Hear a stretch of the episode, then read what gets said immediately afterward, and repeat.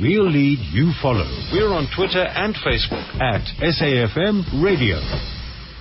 Let's chat uh, one of our regular features we have here on SAFM Sports Special. We chat about women in sport, and uh, Varsity Sport was focusing on a bit today. Former SA national netball team player Dumisani Chauke joins us on the line. Dumisani, thanks very much for joining us. You are now, I see, sports organizer, netball and basketball coordinator at uh, Tshwane University of Technology. Good, uh, congratulations to you. It's you've been there for a month or so. How's it going? Um, hi. Um, it's been going great. Um, it's, it's, it's, it's a bit of a challenge, but it's a challenge I've accepted with two hands. I'm working with two major sporting codes, being netball and basketball. Mm. How much of a, a change is it from somebody that's taking part in it to now having to organize it? Um, it's not that much of a change. I've just recently retired from playing myself last year in June. Mm. Um, so I actually think I'm in the best position because I've played at, um, well, at an elite level. So I basically know what it is that an athlete would need for them to perform. So I'm in the best position to assist with the development of, of netball and basketball TUT. That's it's one of the things that everybody says. Hey, it's instead of putting administrators who administrate in, put put ex put ex people in. Let them the people that know what happens on the ground. Yes, the people that have been on the ground know what happens on the ground, know what the needs are, as compared to people sitting in offices not having an idea what's happening, but developing policies and coming up with programs mm. that can be implemented or won't work. Let me play devil's advocate for a second, Dumisani, and say that, well, you, you know how that works, but you don't know how administration works, so finances and, and all those kind of things, sponsorship organizing. Yeah, no, well, that's um, when I studied at, at, the, at Nelson Mandela Metropolitan University when I studied sport management. So basically, um, I've been playing on the field and doing it in the office as well, so mm. I have a bit of both. Okay, and that's that's exactly what we should be having. So let, us start right at the beginning. Netball, obviously your sport. Did you do other sports when you were growing up? Yes, actually, I didn't really like netball when I was growing up. I, to be honest, I used to think it's such a girly sport. I played sports like soccer, baseball, volleyball, basketball, you know. Uh-huh. And then one day, one of my teachers in primary school just threw me in. They're like, listen, our goal shooter's not around. We need a top player. Just go and play. And um, that's the beginning, and the rest is history. are you looking looking back? Are you maybe a little bit sorry about it? No, um, I still play a little a little bit of basketball now and then. Um, I still love it. It's still one of my one of my passions. Mm. Uh, but I appreciate all the all the opportunities that netball was able to afford me. I mean, basketball is not a huge sport in South Africa, so the bursaries and opportunities that it can afford you are, are really not much compared to netball in South Africa. So mm. I don't regret I don't regret changing that. Is, has netball improved from when you started to where you are now? I know that they're getting television yes. time now, which is great. How have things improved? Yes.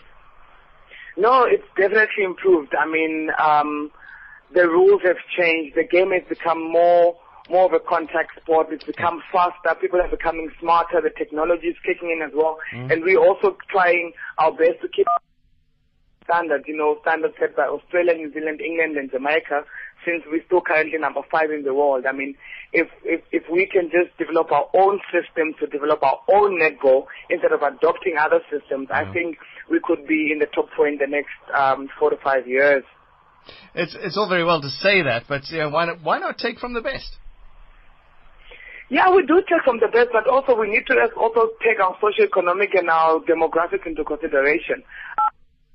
The fact that our body composition is not the same. Mm-hmm.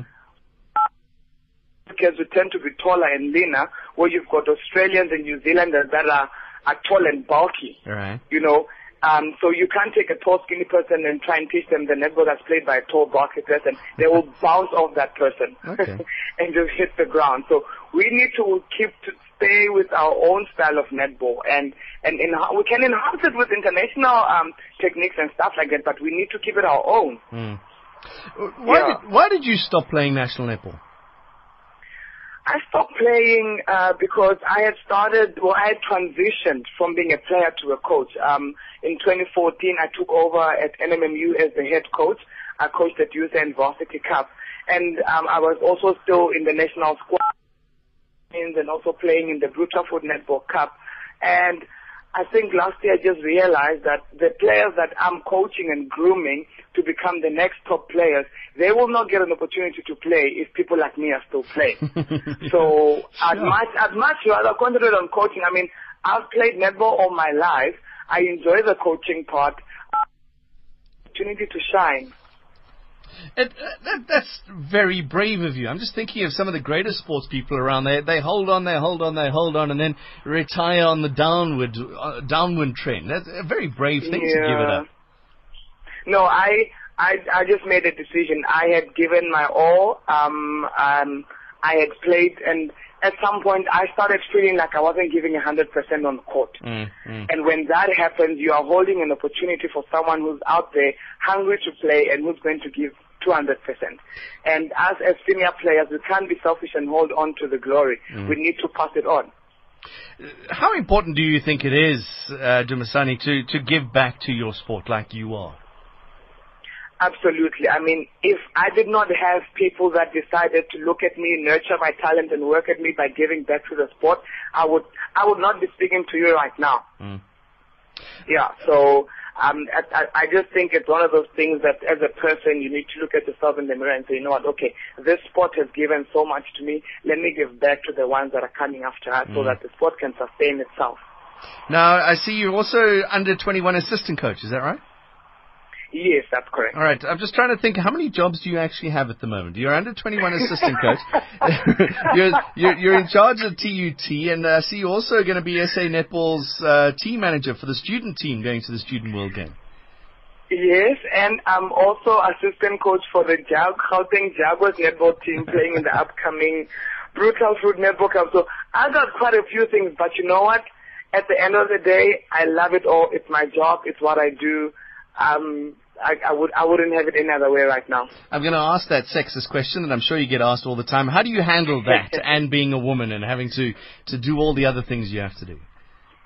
Um, it's all about priorities. You prioritize the things that are important to you. Um, we all have 24 hours in a day. Stuff that is important to us, you know, and a lot of discipline and time management comes into place, which I learned while I was still a player. So it makes life um, pretty easy. Just keeping all the balls in the air and balancing everything. Life goes on. tell, tell us about the SA Under 21 team. That's the future. Are, are things looking bright? Yes, no, things are looking great. We had an excellent training camp this whole week. Um, the girls, uh, we had about 28 girls that came in from all over the country. We put them through a number of drills and skills training and trying to, you know, trying to, to raise the players and, and getting the best out of them. Because when we go out there to, to the under 21 World Championships, we're going to need the best of the best to represent South Africa.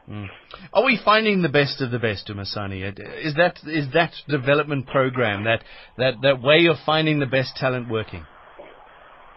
Um, what we did, we didn't only just look at, um, since it's an under 21 team, we didn't only look at players that are 20.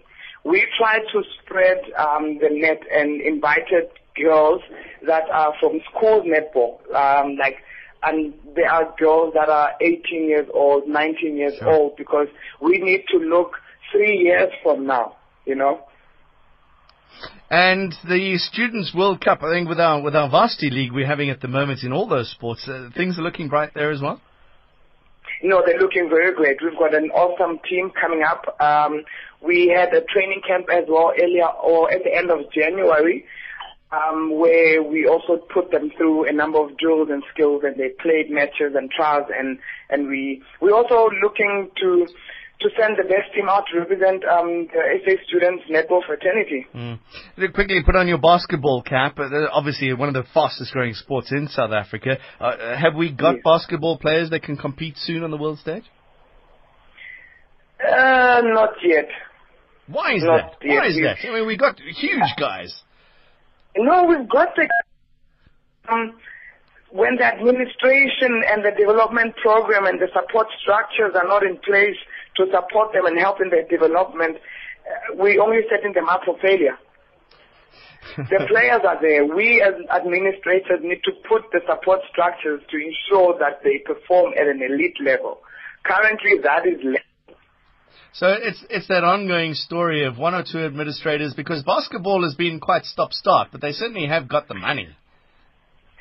No, the thing is, the people on the ground, like the players themselves, they they play every weekend and they play for pure passion. Mm. They've got the talent.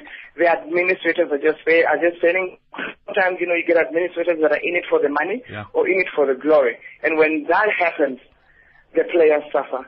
All right, well, Dumisani, hopefully you're not one of those administrators, and we'll see you make a change into basketball. And and uh, it, what's your ambition to become a national administrator? Or you, do, you, do you like it down there at the students? So fine right now. I'm only 29 years old. That's what I'm we need. So we need young right blood. Now. we need the young blood. No, I'm so fine where I am. I think in a few years' time, I would love to make the transition and, making a difference in, in the sport of South Africa. I mean, that's ultimately any, um, well, any great sport administrator's mm. dream, you know, to make a, a huge impact and a, and a tangible one, you know, so to speak, that people can see. So I'm hoping that can happen for me in the next few years. I'm hoping so too. Dumisani Chauke, thank you very much for joining us on SAFM Sports Special. Former netball South African team player, now her role as a sports organizer, netball and basketball coordinator at the Tshwane University of Technology.